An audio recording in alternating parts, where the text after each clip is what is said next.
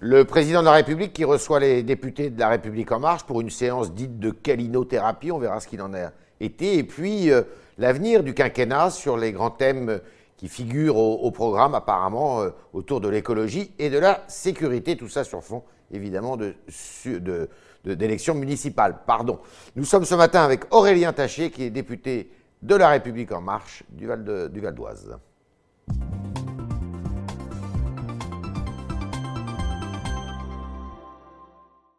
Aurélien Taché, bonjour. Bonjour. Alors, ça s'est passé comment hier soir? Très bien, c'est toujours euh, un plaisir de voir le président de la République. Convivial? Convivial, euh, voilà, on était euh, entre nous. Vous, hein. Tout le monde était là? Tous les députés? Oui, nombreux. Et c'est vrai que c'est rare d'avoir finalement un moment comme ça seulement avec Emmanuel Macron et les députés de la République En Marche. C'était en famille. Donc vous avez posé une question, vous? Non, non, j'avais eu la chance, moi, de pouvoir le rencontrer la semaine d'avant sur un thème précis communautarisme où j'avais pu échanger avec lui sur On va en parler. Voilà. D'accord. Donc je ne veux pas forcément D'accord. besoin de remettre le couvert. Content, fier d'être un amateur? Parce qu'il a dit vous devriez être fier d'être un amateur puisque les professionnels, entre guillemets, bah, ils ont été virés en 2007, en 2017 fier d'avoir essayé de construire autre chose que ceux qui ont échoué avant nous, en tout cas. Vous avez reçu ce discours, vous avez compris? J'ai compris euh, le fait que le président nous dise euh, regardez, vous voulez être euh, associé comptable de, ceux qui ont échoué, qui ont. Enfin, Emmanuel Macron et la République en marche, c'est quand même né de cette faillite totale des grands partis politiques traditionnels. Donc vous réussissez mieux que il faut être humble en revanche. D'accord. Est-ce que vous avez compris quand il a dit le quinquennat précédent s'est disloqué par des, par des initiatives individuelles? Oui. Sous-entendu, il euh, ne faudrait pas que celui-ci se disloque par des initiatives individuelles. Non, mais c'est quand même fort de café de la part de quelqu'un qui justement a pris des initiatives individuelles. Alors, si on, refait l'histoire exactement, il a attendu quand même de voir euh, ce que le président, président, de la République allait faire. Donc, euh, pour l'instant, voilà, je ne mhm. crois pas qu'Emmanuel Macron a dit qu'il n'est pas à se représenter. Donc, on doit être unis derrière lui. En revanche, sans parler d'initiatives individuelles, moi je pense que se faire entendre euh, les sensibilités différentes qui sont dans cette majorité, s'organiser, euh, pas pour euh, créer des chapelles, pour diviser, mais pour continuer à élargir la majorité, continuer à porter des propositions peut-être un, peu différentes, moi je pense que c'est au contraire quelque chose qui pourrait être utile. Est-ce que vous reconnaissez que à l'intérieur du groupe, vous êtes quelques 300 si on ajoute le MoDem, Agir, il y a une jambe gauche, une jambe droite? Moi, je suis un homme de gauche et je soutiens Emmanuel Macron. Et, vous êtes autour de. Et on ne me fera pas dire que je. Que, on me fera pas renier ça. Voilà. vous, êtes autour de Jean, euh, vous êtes autour de Jean-Yves Le Drian qui a construit une espèce de cercle, on va dire, non, parce que, parce que euh, d'abord, euh, sur le fond, il faudrait euh, reposer un peu les choses. Moi, ce que j'aimerais, dont on s'empare aujourd'hui, c'est des questions un peu nouvelles sur, sur la ville, sur les, les datas, sur des, des, des, thèmes que je n'ai pas vu forcément explorés par les gens qui sont autour de Jean-Yves Drian, qui veulent plutôt recréer un club de, de sociodémocrates, ce que je respecte parfaitement, mais ça ne correspond pas à mon histoire. ça ne correspond pas à mon histoire. D'accord. Il, est où le sujet euh, Est-ce que c'est sur la forme ou est-ce que c'est sur le fond qu'il y a des frictions entre vous et le président de la République et à l'intérieur du groupe euh, entre vous? Alors, le président de la République, je ne crois pas. Euh, à l'intérieur du groupe, qui y ait des débats sur un certain nombre de sujets, ça c'est évident. C'est pas sur la méthode, c'est sur le fond? Je pense qu'il y a des points de fond, que la méthode, c'est ce que je disais avant, c'est-à-dire que si on acceptait peut-être plus fortement qu'il puisse y avoir euh, du débat politique interne euh, et que même ce débat politique voilà, puisse euh, se tenir en, interne du mouvement ou du groupe, mais aussi à l'extérieur. Sans avoir de publicité dans la, dans la presse, par exemple si? C'est pas forcément un problème. C'est pas forcément un problème. Après, par contre, il faut le trancher au bout d'un moment. Et effectivement, chacun amène des propositions, euh, doit pouvoir être entendu à sa mesure. et puis, quand euh, une majorité a décidé autre chose, il faut l'accepter. Mhm. La démocratie interne, moi, j'y crois. C'est utile au, mouvement politique et aux familles politiques. moi, je crois plutôt que c'est ça aujourd'hui qui peut nous mettre en péril. Si on n'a pas plus de démocratie interne et pas plus de débat politique interne, les gens seront frustrés. C'est pas le cas. C'est trop peu. Vous en voulez qui alors à, Vous en voulez à qui À Stanislas Guérini C'est lui qui ne fait pas le job veux à personne. Mais aujourd'hui, la manière dont notre mouvement est construit, euh, ses statuts, la façon dont les choses sont organisées ne permettent pas ce débat politique. Il faut revoir ça. Je l'avais dit lors du précédent congrès, Stanislas Guérini avait plutôt dit qu'il n'était pas favorable à la réintroduction de, de, motions. Très bien, ne faisons pas de motions, mais trouvons une manière nouvelle, originale de faire vivre le débat politique vous interne avez des idées. Vous, avez une idée là-dessus? Écoutez, je pense qu'effectivement, oui, on pourrait très bien euh, imaginer, par exemple, que dans les futurs comités politiques au niveau local, on ait des listes qui se présentent sur la base d'un texte d'orientation, de fond, et qui seraient ensuite sanctionnés par un vote, et que ces comités politiques représentent comme ça des sensibilités. On peut imaginer des tas de choses. On n'est pas obligé de refaire exactement comme c'était euh, au PS Où ça ne voulait plus dire grand-chose et où ça a conduit certainement à des rivalités qui, euh, enfin à des débats qui cachaient surtout des rivalités personnelles, mais n'oublions pas quand même que le PS, avant euh, les défaites de 2007, 2012 et autres, c'est aussi la victoire de Mitterrand en 81, c'est la victoire de François Hollande. Pendant 30 ans, ça a quand même pas si mal marché le débat interne. Alors je ne dis pas qu'il faut tout refaire pareil, mais je dis que l'absence de débat interne ne peut pas, euh, sur le long terme, conduire à la pérennisation d'une formation politique. Tout est parti, enfin tout est parti. Il y a eu des désaccords, mais il y a eu un texte qui a quand même mis un peu le, feu aux poudres. C'est l'histoire du congé parental de parents endeuillés par le décès d'un enfant. il y a un nouveau texte qui va sortir, qui est assez généreux pour le coup, même si je ne sais pas si le mot est adapté dans ce style de circonstances.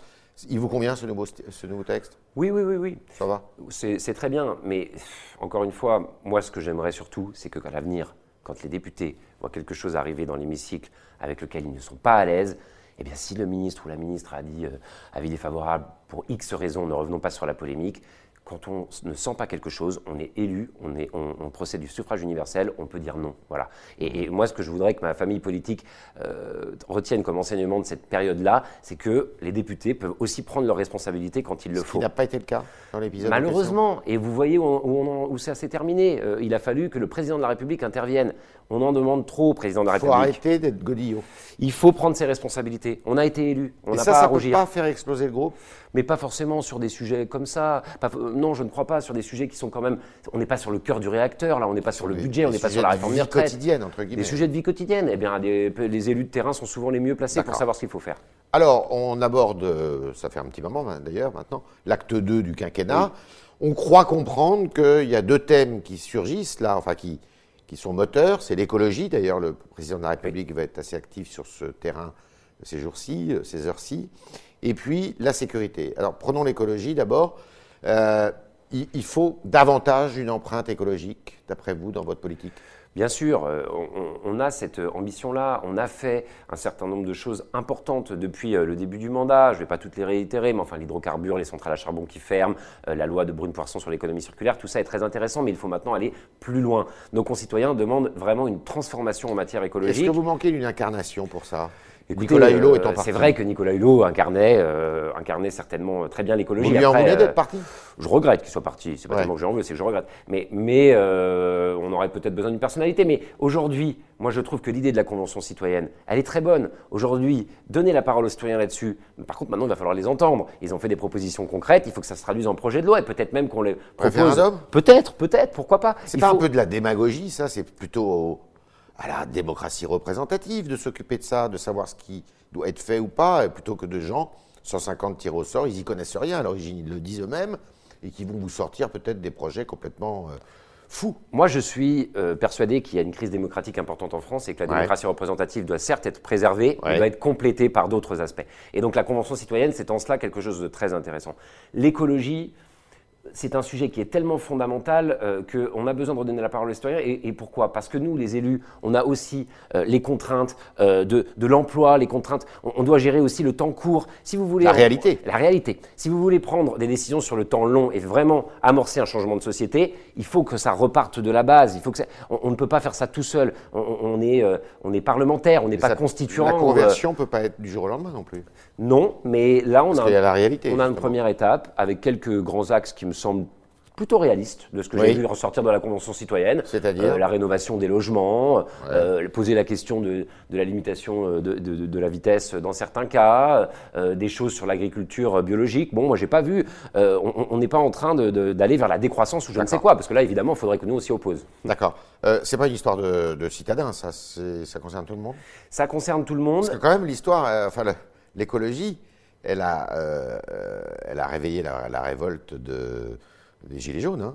C'est vrai parce qu'elle était. Euh, c'est une mesure écologique à l'origine. Euh, c'était une mesure fiscale euh, vue un peu dirigée contre ceux qui ont le plus de difficultés, donc c'était certainement pas la bonne manière de faire. après, moi je pense qu'il y a des questions de fond qui se posent justement sur les enjeux de construction. Sur, moi je suis très inquiet à l'approche des élections municipales d'entendre tous les candidats et notamment écologistes faire de la surenchère sur il ne faut plus construire, il ne faut plus rien toucher parce que ce ne serait pas écologique. C'est faux. Pour lutter, pour lutter contre l'étalement urbain, il va falloir continuer à construire. Moi je ferai d'ailleurs des propositions dans ce sens pour dire que la densité, la ville peut être porteuse de solutions écologiques. On doit définir notre doctrine aussi en complément de ce que les citoyens diront et qui doit être différente de celle euh, des amis de la décroissance. Pour aller Donc euh, la, mode est à la plantation d'arbres un peu partout, mais il faut aussi penser au logement et il faut construire du logement. Moi je le dis. Il faut densifier les villes. Il faut densifier les villes. C'est comme ça qu'on limitera l'étalement urbain, c'est comme ça qu'on fera le zéro carbone.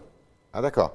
Ça, c'est pas tellement écologique ça quand même. Eh ben, pour moi, euh, si, si on le prend bien, la non-artificialisation des sols, ça passe par euh, plus de densité, plus de hauteur dans, dans les villes. Et vous êtes pour des tours vous? Moi, je suis pas opposé. Vous n'êtes pas opposé aux tours? Non. D'accord. Alors il y a le deuxième thème qui est celui de la sécurité. On va dire du régalien en général, puisque euh, vous avez vu le président de la mmh. République il n'y a pas très longtemps en parlant de séparatisme. Qu'est-ce qu'il faut, il faut s'attendre à quoi là? Qu'est-ce qui va se passer?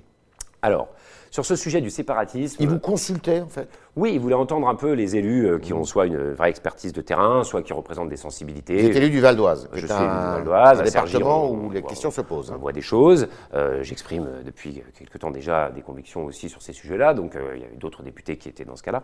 Donc on a pu avoir un échange extrêmement intéressant. Et moi, je trouve que le président de la République a posé les choses de manière précise, sans être caricatural. Il a rappelé que c'est une bataille qu'on ne gagnerait pas contre les gens, qu'il allait falloir euh, rassembler les Français et que donc il ne fallait évidemment pas confondre des sujets d'islam, d'islamisme et autres, et au contraire euh, dire à nos concitoyens musulmans qu'on a besoin d'eux dans cette bataille, qu'on va d'ailleurs aussi accompagner ceux qui le souhaitent. Mais quand vous parlez de séparatisme, c'est eux que vous visez quand même, c'est les musulmans, ceux, enfin les plus radicaux qui auraient tendance à vouloir imposer la charia, à vouloir avoir des, des, écoles coraniques, à vouloir avoir des... Alors déjà, moi j'ai rappelé qu'il euh, y avait effectivement euh, ceux qui instrumentalisent politiquement la religion, musulmane notamment, euh, même si on peut aussi parler des évangélistes qui sont en train de s'implanter un peu partout dans, dans, les quartiers populaires, dans le monde, et que ça pourrait être un sujet. et j'ai rappelé aussi qu'il y en a d'autres qui nourrissent des projets de repli et de rejet à l'autre spectre de la société française, qui peuvent être des gens proches de l'extrême droite ou autres. vous donner une anecdote. moi, je, je, je suis euh, d'accord pour qu'on dise euh, il faut fermer un bar si les femmes n'y sont pas servies. On avait beaucoup parlé de Sevran, euh, mais il faut aussi fermer un restaurant si les femmes voilées sont refusées à l'entrée parce que c'est discriminant. Voilà. Pour moi, on, s'en prend à tous ceux qui rejettent et qui font du repli. Le président, ensuite, après avoir posé ce cadre, il a dit qu'il fallait agir sur trois axes. J'en ai un petit peu parlé, aider l'islam de France à se structurer, parce que c'est aussi comme ça qu'on arrivera à, avoir quelque chose qui permette. C'est pas simple et qui permet d'avoir des interlocuteurs au pouvoir Autour du CFCM, à partir de là que ça doit partir Je ne suis pas certain, moi, parce que l'islam consulaire me semble un petit peu avoir vécu. D'accord. Il y a maintenant un islam de France qui doit émerger. Euh, il faut ensuite être très dur quand on voit euh, des choses qui paraissent inacceptables, par exemple en matière d'évitement scolaire. On voit de plus en plus d'enfants qui sont retirés des écoles. On ne sait pas bien qui leur enseigne quoi. Euh, il faut pouvoir contrôler cela et peut-être mettre de nouvelles procédures en place pour refuser qu'on puisse ouvrir une école ou un collège comme ça, parce que c'est très simple, visiblement, en France, d'ouvrir un collège, une école, vous pouvez le faire un peu n'importe comment. Donc ça, peut-être qu'il y, a quelque chose à regarder. Pareil sur les lieux de culte et leur financement. Et puis enfin, il y a un volet qui, moi, me tient aussi à cœur, qui est ce volet de l'inclusion, de l'éducation populaire. Qu'est-ce qu'on propose comme offre alternative dans ces quartiers? Et c'est aussi ça qui compte. Et on a pu insister là-dessus, et le président, je crois, a été euh, convaincu de cela. Alors, il y a quelques jours, euh, Gabriel Attal disait, la loi de 1905, oui, on peut la réformer. C'est votre avis? Alors, faudrait. Euh, J'avais pas entendu Gabriel Attal dire cela. C'était LCI il y a pas longtemps. C'est juste pour savoir. J'aimerais savoir de quel sujet il parle. Il parlait, il parlait du financement, en gros. Oui. Euh, des écoles hors contrat, puisque c'était ça dont il s'agissait. Et euh, il disait, il faut faire attention là, et pourquoi pas, euh, sous couvert d'associations cultuelles, eh bien, on se livre à d'autres qui sont autorisés par. Alors, la loi moi, j'y suis pas opposé par principe, et, et, je suis assez aussi à quoi? À la révision de la À la révision. Et euh, ces écoles hors contrat m'inquiètent un peu aussi. Mais alors à ce moment-là, il faut peut-être aider aussi euh, une éducation sous contrat à se structurer pour la religion musulmane, comme ça avait été le cas pour la religion catholique. Donc il y a peut-être ces questions-là. Et si on rouvre ces grands débats, certains ne manqueront pas de faire des propositions et de mettre des choses sur la table. Quand François Pupponi, euh, dans son livre, et depuis dit ben oui, il faut changer la loi de 1905 parce que ça permettra de faire des financements publics pour les mosquées plutôt que d'avoir des financements étrangers on, part, on va partir sur de très grands débats là. Hein, c'est risqué euh, C'est risqué, hein, incontestablement. Donc euh, peut-être qu'il vaut mieux quand même essayer, dans le cadre actuel, de voir ce qu'on peut faire euh, avec nos outils. Et, et, vous savez, sur tous ces sujets-là, c'est pas que de la politique publique, hein. c'est aussi du combat politique, c'est des valeurs, c'est comment on fait émerger euh, des acteurs, comment on les accompagne. C'est, Pourquoi dans les quartiers populaires il n'y avait pas toutes ces difficultés avant? Parce qu'il y avait un tissu militant, il y avait, on disait beaucoup le PCF avec CMJC, mais je veux dire, et ça c'est pas uniquement l'État qui peut y répondre, hein. c'est aussi aux formations politiques de s'interroger sur la manière dont elles peuvent accompagner autre chose dans les quartiers. D'accord. Euh, le calendrier, ça va être quoi là? Il va s'exprimer là-dessus avant les municipales? Je pense qu'il va y avoir des mesures de prise avant les municipales, si j'ai bien compris ce que ce qu'on s'est dit l'autre jour. Je pense que le président de la République peut avoir envie, lui, d'exprimer quelque chose de plus large sur sa vision de la nation française. Un discours solennel. Voilà. Et là, je ne suis pas certain que le temps presse autant. Ah oui, il y, a deux temps, en fait. Hein. Il pourrait, en tout cas, y avoir deux temps. D'accord. On est, on est avec Aurélien Taché ce matin, qui est le député, un des députés du Val d'Oise, il y en a plusieurs dans le Val d'Oise, de La République En Marche, et on continue avec les questions de Julie Coulon-Profisi.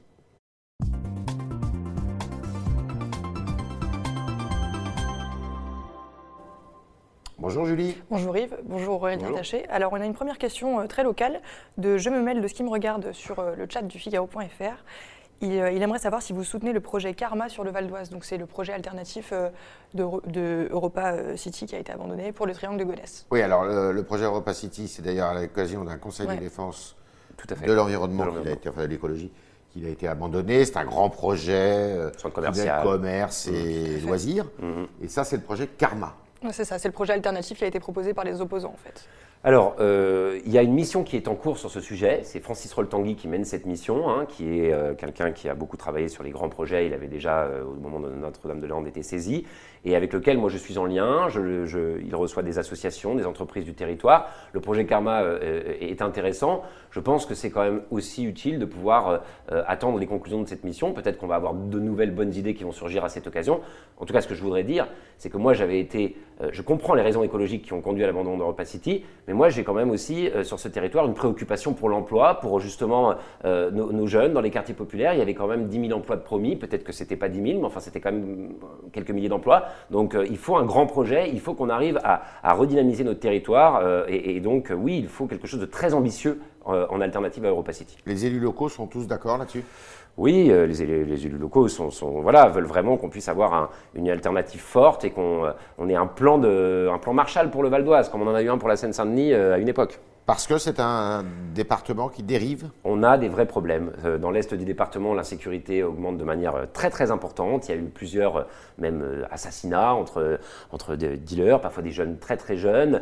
On a parfois des sujets aussi liés effectivement à la radicalisation. On se rappelle que Michael Harpon, le, euh, celui qui a commis les, crimes à, la préfecture de, Paris était originaire de Gonesse, euh, dans la région d'Europa City. Euh, voilà, il, y a ces sujets qu'il faut traiter. Et puis, on a une montée du chômage et de la pauvreté en lien. et donc, il faut effectivement vraiment investir sur ce département qui a pourtant plein de talents et d'atouts. Autre question. Alors une autre question. Donc, dans le Val d'Oise, un réseau de proxénétisme qui opérait à Persan et à Beaumont-sur-Oise a été démantelé par la gendarmerie ce lundi. C'est Rasputin sur le Figaro.fr qui connaît bien les lieux et qui pointe du doigt la mafia albanaise. Et c'est FC20 qui dit ils reviendront demain dans le circuit sans problème et pourront recommencer leur petit commerce. Alors qu'est-ce qu'il faut faire pour lutter contre les mafias qui ont de l'influence dans le Val d'Oise? Écoutez, en tout cas, euh, ces réseaux de prostitution. Euh, Vous les connaissiez avant que Oui, c'est terrible. C'est vraiment, on est sur des filles très jeunes. Enfin, vraiment, il y, a, une urgence absolue à ce qu'on se mobilise là-dessus. Moi, j'ai pris contact avec mes collègues parlementaires du Val d'Oise pour qu'on voit comment on peut porter une voix forte tous ensemble sur cette question.